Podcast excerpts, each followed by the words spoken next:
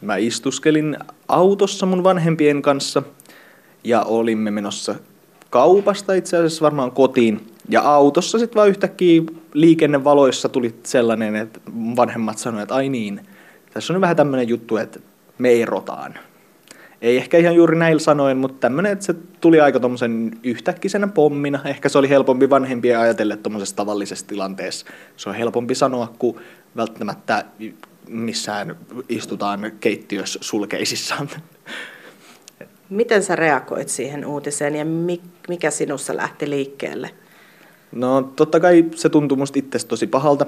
Se oli niin kuin, nuoren mielen on tosi vaikea käsittää semmoista, että vanhemmat eroa.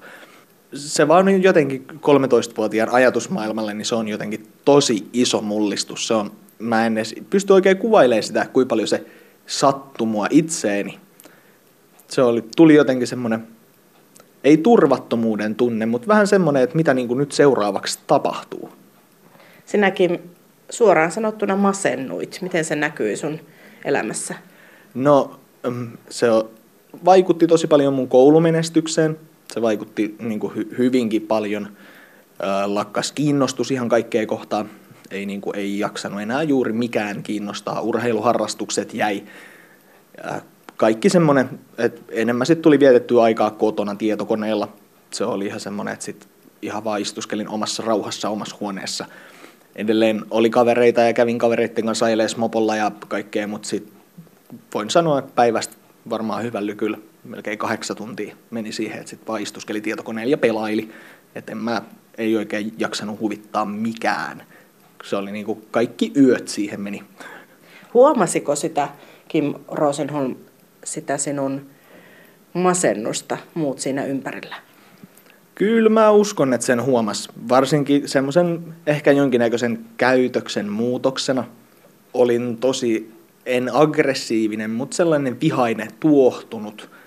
Olin koko ajan ja tiuskein ja oli semmoinen, en tiedä, oli vaan jotenkin itsestä niin huono olo, että kaikki kysymykset ja kaikki, mitä mä elämässä kävin ja joku kysyi ja jotain, niin kaikki tuntui kauheasti semmoiselta hyökkäykseltä mua itseä kohtaan. Et ihan perusasiatkin, että äiti sanoi, että hei, sä myöhästyt koulusta, että, niin kuin, että sun pitäisi lähteä jo, niin sitten tuli semmoinen, että et, et, älä, et, et sä voi mua määrätä, että en mä lähde yhtään mihinkään. Se oli, oli vaan semmoinen, että oli niin vihane itselleni ja perheelleni ja koko maailmalle. Se oli, tuli enemmän semmoisen vihana kuin ehkä välttämättä niin kuin semmoisen kunnon niin kuin itkusena suruna näin 24-vuotiaana, niin miten, mikä sinulle sitä selittää, että miksi se avioero teki niin pahaa? Mä olin perheen ainoa lapsi. Tuntuu vaan jotenkin, että enkö mä riitä. Tällä ei vanhempana nyt tajuu sen, että ei parisuhdetta, kenenkään parisuhdetta, niin ei sitä niin kuin, ei kukaan voi vain jatkaa loputtomasti, eikä se ole oikein, että pelkästään lapsen takia jatketaan. Sen takia, koska jokaisella on oikeus onnellisuuteen ja omaan elämään. Mutta kyllä itselle tuli semmoinen, että mä tunsin oloni hylätyksi ja semmoiseksi, että just, että mä en riitä enää. Miten tämä kaikki, Kim Rosenholm, vaikutti sinun koulun käyntiin? No, se teki elämästä tosi vaikeeta, siis siltä kantilta, että mua ei kiinnostanut mennä kouluun, mua ei, niin kuin, ei jaksanut huvittaa, kaikki yöt meni valvoessa, ei niin kuin, mua ei, en mä vaan, vähäkään ei voinut, olisi voinut kiinnostaa. Mä oon aina ollut ulkonäöltäni ja aatteiltani erilainen. Se ei helpottanut sitä, mä olin aina tukkanuottasilla opettajien kanssa koulussa. Ja sitten se siinä kaiken teineyden ja masennuksen ja kaiken niin kuin, tuoksinnassa, niin sit oli vaan semmoinen olo koko ajan, että ei, niin kuin, kukaan ei oikein ymmärrä mua. Ja se ei tosiasia koulussa, niin se ei ihan hirveästi helpottanut siellä uskonnon opettaja ja matematiikan opettaja ja tosi monet muut, niin kyllä me aika kovaa sanakärhää välillä käytiin. Että mä muistan yhdeksännen luokaltakin, niin mä saatoin aamulla, sanoin meidän äitille, että ei mitään, kyllä mä tästä lähden kouluun ja ihan joku kymmenen minuuttia myöhässä lähdin polkupyöräilemään ja oli matkalla kouluun, niin siinä välimatkalla oli semmoinen nätti puistoalue ja mä vedin polkupyörä siihen kyljelleen tein repus tyyny ja jäi auringonpaisteeseen nurmikolla makaamaan. Ottaa vielä pari tunnin päikkärit ja meni sitten kouluun. Et, kyllä, kyllä se aika paljon vaikutti. Mikä oli se vedenjakaja? Milloin sä sait sitten elämästä taas uudestaan kiinni? Peruskoulu meni ysiluokka vähän sillä tavalla rämpiessä, mutta pääsit, pääsit tuota pois peruskoulusta ja sait sieltä paperit. Sitten yritit aloittaa ammattikoulutusta, mutta se ei onnistunut. Mikä oli vedenjakaja? Mä oon yrittänyt pariakin ammattikoulua, että kokkipuolelle mä olisin halunnut lähihoitajaksi, en päässyt kokkipuoli ei juurikaan kiinnostanut. Sielläkin opettajien kanssa ja tukkanuottasilla. Se ei helpottanut asiaa. Päätin lopettaa. Se oli ihan semmoinen, että mä vaan kävelin niin kuin kansliaan ja sanoin, että mä muuten lopetan. Sitten sieltä tuli, että sä oot alle 18, että et sä nyt tälleen vaan voi lopettaa. Niin mä sanoin, että ei mitään, että lähettäkää paperit meidän äitille, se täyttää ne. että mä lähden nyt. Sitten mä lopetin sen.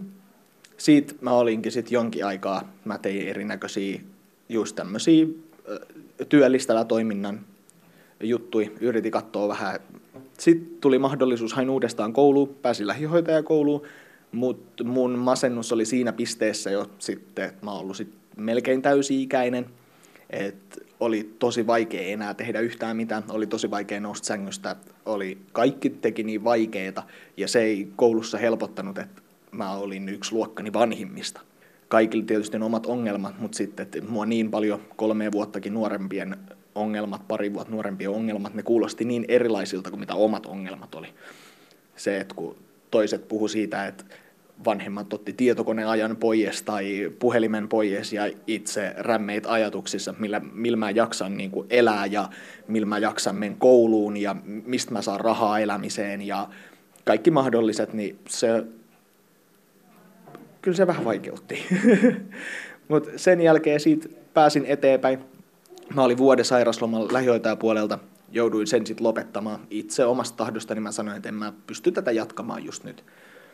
Mä sen jälkeen siinä hetken aikaa mietiskelin ja olin ja sain sairaspäivärahaa ja koko ajan pohdein ja pohdein ja pohdein, mitä mä oikein tekisin. Ja tein, siis päätin itse, että kyllä mun on pakko päästä elämässä eteenpäin, vaikka mä välttämättä kouluun menisi, että mä en ole koulu käy, kouluun käyvä ihminen, mutta sitten mä rupesin ajattelemaan vaan sitä siltä kantilta, että mulla on niin kauan ollut jo niinku tämmöinen niinku paha olo, että miksi mä vaan kääntäisi sitä niinku omaksi eduksi se, että ei, mua ei enää haittaa se, että mulla on melkein joka päivä paha olo, koska se on mun perustuntemus. Se on semmoinen, ja kaikki pienet asiat, ne tuntuu hyvältä, ja sitten kun sai niinku saavutettua just, että mua kehuttiin työharjoitteluissa tai jossain, niin kaikki pienetkin positiiviset asiat, niin ne tuntui tosi hyvältä. Ja sillä mä jaksoin painaa niitä, vaikka ihmiset välillä kirokin tuommoisia pieniä hanttihommia, niin kyllä mäkin kirosin, mutta kyllä mä ne tein. Ja se auttoi mua pääsee eteenpäin.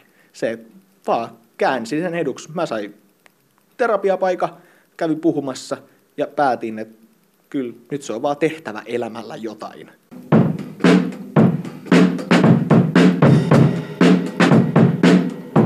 Sulla oli teininä punk-bändi, minkä niminen? Uh, Two Tongues Without Asbest, eli tällä lyhennettynä TTVA. Se musiikki toimi itse asiassa sellaisena vähän yllättävänä porttina sinulla työelämään. Sä olit siis peruskoulun jälkeen yrittänyt opiskella hetken aikaa sekä kokiksi että lähihoitajaksi, mutta luennot jäi, opinnot jäi kesken. Sitten teet pitkää hanttihommia, kunnes pääsit ensin erityiskoulun koulunkäynnin avustajaksi ja sieltä punkkari sai mahdollisuuden oppisopimuskoulutukseen. Miten tämä musa nyt liittyy siihen, että sä oot saanut nyt työn syrjästä kiinni? Äh, no äh, se oli, mä olin tosiaan silloin siellä äh, kirjatuvalla sitten sen koulunkäynninohjaajan homman jälkeen sieltä sen äh, hankkeen kautta sain tämän haastattelupaikan tämän pajalle ja pajalta puuttui, kun ne tiesi, että mä oon musiikkitaustainen, niin he sanoivat, että pajalta puuttuu laulaja pajan bändistä. Ja se oli sitten semmoinen, mutta heti ohjattiin sitten nuoreksi tämän bändipajalle, kun mä sanoin, että no kyllä mä nyt laulaa lurittaa, voin muutama kappale, että ei siinä, kyllä mä nyt vedän ihan mielelläni. Se auttoi mua sitten, että mä tässä samaan aikaan, kun mä olin bändipajalla, niin mä seurasin bändipajan ohjaajan toimintaa ja yritin siitä ammentaa itselleni, että mitä ohjaajuus on niin kuin pajatoiminnassa ja työpajalla ja varsinkin bändipajalla. Ja siitä innostuit itsekin niin, että opiskelet tällä hetkellä nuoriso-ohjaajaksi. Joo, tai mä olin innostunut siitä jo vähän ennempää. Mä tiesin, että tämä on semmoista työtä, mitä mä haluaisin tehdä. Ja äh, olin jo silloin päättänyt, että niin kuin oppisopimus on se reitti, millä, mitä kautta mä opiskelen. Ja Paja mahdollisti sen mulle, ja sitten se ovi avautui, että nyt on mahdollista, että mustakin tulee ohjaaja. Miten sä sanoisit, että mitä hyötyä siitä on, että sä olet itsekin kipuillut nuorena sille, että pystyt jeesimään toisia nuoria, jotka ehkä tarpovat sitä samaa latua, Kimmo Ruusenhalm? No, jokaisella, jokaisella meistä on ihan täysin omat ongelmat ja tosi harvoin niistä voi verrata, mutta se, kun tietää mitä on se, kun joskus on ollut vaikeaa, niin se helpottaa siitä asiasta puhumista. Ja mä oon avoimesti kertonut mun vaikeuksistani nuorille ja se ehkä helpottaa sitä, miten nuoret sen ottaa ja miten nuoret kertoo mulle omista ongelmistaan. Mä sanoisin, että se on yksi mun vahvuuksista se, että mä jollain tapaa tiedän sen, että kun on ollut vähän hankalaa. Se, se on niin hassu, millä ihmiset puhuu ja pitää masennuksesta ja joku sanoo, että ei sun masennus ole oikeat masennusta ja sitten aina sanotaan, että kun jollain on asiat huonommin, mutta kun masentunut ei asiaa näe niin. Se on masentuneelle ihmiselle ihan pienimmätkin varpaan potkaisu tuolin reunaan tai ihan mitä tahansa, niin se voi olla maailmaan mullistava ja tilanteita kaatava tapahtuma. Joten mä osaan nähdä sen ja mulle jokainen masentunut nuori on jollain tapaa tärkeä nuori, koska mä ymmärrän sen, että masentuneen elämä ei ole helppoa ja se, että miten mä oon itse päässyt eteenpäin, niin mä haluaisin, että myös muutkin pääsee. 24-vuotias Kim Rosenholm, olet noin 12-vuotiaasta asti kärsinyt masennuksesta. Nykypäivänä todella paljon puhutaan nuorten hyvinvoinnista ja siitä, että nuoret eivät voi hyvin. Onko siinä keskustelussa jotain, mitä sä haluaisit tuoda siihen lisää tai viedä pois jotain siitä?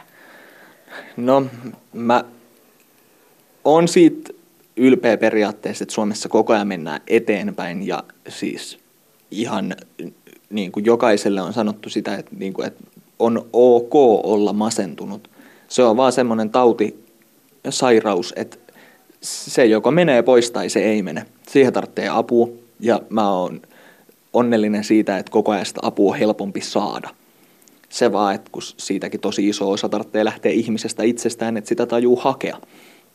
Mm, mä en oikein masentuneelle mä sanoisin sen, että jos sä tunnet sen, että sun olos on huono ja sä haluaisit puhua, niin siihen auttaa vaan se, että sä oikeasti menet puhumaan. Yle Radio Suomi. Nyt siirryttiin Porin nuorten työnpajalla hiljaiseen työhuoneeseen. Kim Ruusenholm, sä istut kun konttorirotta konsanaan täällä tietokoneiden ääressä. Sulla on kasvatus- ja ohjausalan perustutkinnon näyttötyö vielä kesken. Minkälaista tuntuu leik- leikkiä tai olla tuollainen konttorityöntekijä?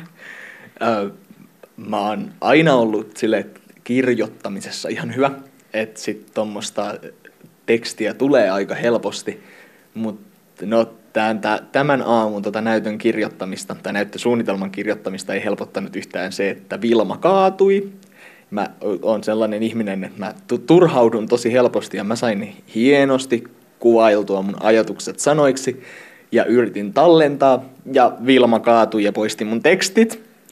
Siis oli hyvin lähellä, etten mä pistänyt mun kannettavaa tietokonetta keskeltä poikki. Mut en mä tiedä. Kyllä se, se on vielä tosiaan kun opiskelija, niin koko ajan yritän opetella siihen, että kaikki tämmöiset tärkeät asiat, mitä mekin täällä tehdään, ihmisten paikallaolot ja kuulumiset ja kaikki tämmöiset, mikä sitten kuuluu äh, niin kuin koko ohjauskalustolle, niin ne kaikki merkataan nettiin. Meillä on Vattia ja Erno ja kaikki tämmöisiä hienoja nimiä. Niin, kyllä se on vaatinut aika opettelemista ja edelleen se oppimistie on kesken. Että se on, huomaa sen, että miten kaikki tämmöinen tärkeä tilastointi ja kirjoittaminen ja kaikki niin on digitaalista kyllä aina on tullut oltu tietokoneiden kanssa paljon tekemisissä, mutta sit ei niin välttämättä ihan tällaisissa merkeissä, että tämä on vähän eri asia kuin tietokonepeleiden pelaaminen. Niin, totta. Sä oot kuitenkin viettänyt aika paljon ehkä liikaakin elämästä sulkeutuneena tietokonemaailmaan, mutta onko tämä vaikea rooli omaksua? Tämähän on oikein semmoista perinteistä aikuisten hommia, että kirjoitetaan tärkeän näköisenä tietokoneen ääressä jotain. Uh, on se vähän. On se vähän. Sitten varsinkin silleen, kun mä en tiedä, se, vaikkei se, se ei vie aikaa ja se on oikeasti tosi tärkeää, että se muistetaan kirjata vattiin päivätapahtumia sun muita, niin kyllä se silti, mä en jotenkaan vieläkään omaksu itseäni semmoiseksi no, konttorissa tietokoneen edessä istuvaksi aikuiseksi. Se on, on ollut tosi vaikea omaksua se. Ja kyllä, mutta kyllä se tästä pikkuhiljaa koko ajan menee eteenpäin ja olen huomannut, että pikkuhiljaa niin mun raportit alkaa näyttää vähän isommilta ja semmoisilta, että ne on ehkä, sitten kun mä valmistun, niin ehkä ne näyttää siitä, että ne on ammattilaisen tekemiä. Nykypäivänä puhutaan paljon siitä, että, että suvaitaan ihmisiä, kaiken näköisiä, kaiken kokoisia ihmisiä. Mutta onko se sitten kuitenkaan totta? Kun sä seuraat täällä Kim Rosenholm näitä nuoria, jotka kipuilevat oman urapolkunsa kanssa tai ihan oman elämänsä kanssa, niin kuinka usein sieltä paistaa läpi se, että heitä ei hyväksytä? He ovat liian erilaisia tähän muottiin. No kyllä se jonkin verran paistaa. Kyllä se niin kuin on kuullut tarinoita siitä, että äh, niin kuin, ei välttämättä voi sanoa, että syrjitään, mutta vähän sille työnnetään sivuun esimerkiksi, että sä et ole just, jos sä avoimesti kerrot esimerkiksi masennuksesta tai jostain, niin sä et ole kauhean hyvällä jalustalla niin kuin työmarkkinoilla. Se on vähän, mullekin on joskus sanottu, että se on semmoinen asia, mitä ei koskaan kannata mainita. Mutta sitten mä oon ottanut itse semmoisen asenteen, että kyllä mä nyt haluan kertoa, koska sit se voi olla semmoinen, että siitä joskus voi olla todella paljon vaikeampaa joskus voi tulla tosi isoja alamäkiä, niin kyllä se on mun mielestä, no varsinkin tälle itse työntekijänä täällä, niin kyllä se on mun mielestä mun työkavereiden hyvä tietää, että jos joskus on sellainen tilanne, että on vaikeaa tai jotain, niin kyllä mun mielestä se on sellainen, työkavereiden on hyvä siitä tietää. Itse oletkin sairastanut jo 12-vuotiaasti asti masennusta. Olet ulkonäöltäsi ja sanoit itse, että aatteeltasi myös erilainen nuori. Miten sun ulkonäkö, onko se ollut esteenä jotenkin sille, että sä oot päässyt yhteiskunnassa niin kuin, työelämästä kiinni? Äh, on, on se ollut esteenä. Siis äh, ennen sitä Kallelan koululla, kun mä aloitin, niin, niin kun mä huomasin, mä en muista huomasinko mä itse vai huomasiko mun äiti äh, Mollin kautta, että etsitään koulukäynninohjaajaa, ja sitten me ajateltiin, että, no, et ei se ota, jos ei se anna, annakaan. Että vaikka ei mulla ole papereita, niin voisin kokeilla, että tuun kuitenkin toimeen. Ja menin sitten koulutoimen virastoon ja se oli ihan silleen, että heti kun mua katsottiin, niin mua katsottiin vähän silleen nenän vartta pitkin. Ja mä sanoin, että moro, että mä oon Rusa Holmi, että mä tulin kysymään teiltä tota koulukäynninohjaajan paikkaa, että onko teillä niinku koulu, mihin voisi mennä. Niin, niin sitten mulle vaan todettiin sitä, että joo, että nyt ainakin tarvittaisiin ohjaajaa tuohon Kallelan koulun puolelle, tuohon tien toiselle puolelle, mutta et, ei kyllä varmaan kukaan sun näköistä palkkaa. Mä heti sit suoristin selkäni ja totesin, että no et antakaa mulle puhelinnumero tai jotain, mä menen käymään.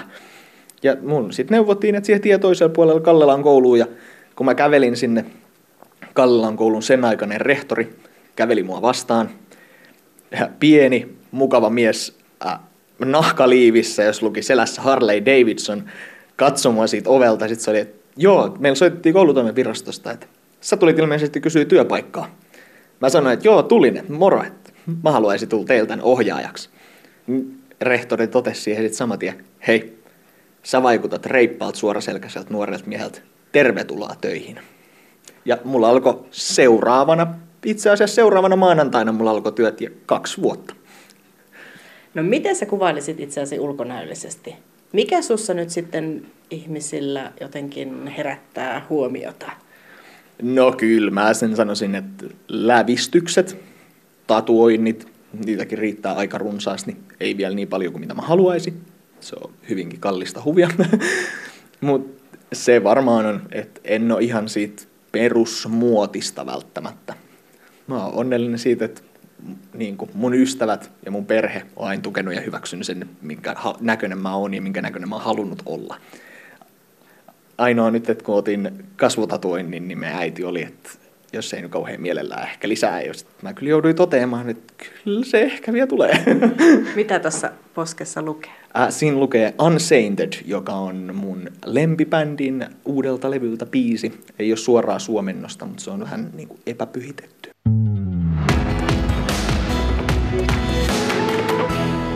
Yle Radio Suomi. Ja kyllä, sit pitää sanoa, että vaikka kuin inhottavalta se kuulostaakin, mutta kyllä tosi paljon on lähtenyt itsestä ja siitä halusta päästä elämässä eteenpäin ja tehdä jotain.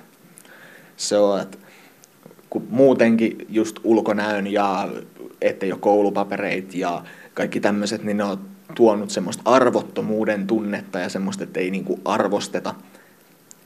Niin kyllä se on pakko sitten ollut itse vaan olla niin kuin, että, no, että mun on sitten hankittava sitä arvostusta, että mun on hankittava se työ ja on hankittava tavallisen aikuisen elämä koko ajan eteenpäin, eteenpäin. Ja kyllä mä aion saavuttaa tavoitteeni.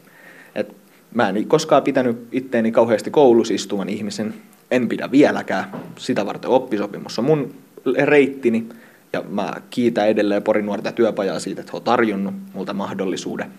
Sitten kun näistä opinnoista selvii, teen varmaan hetken aikaa töitä, mieti seuraavaa siirtoa.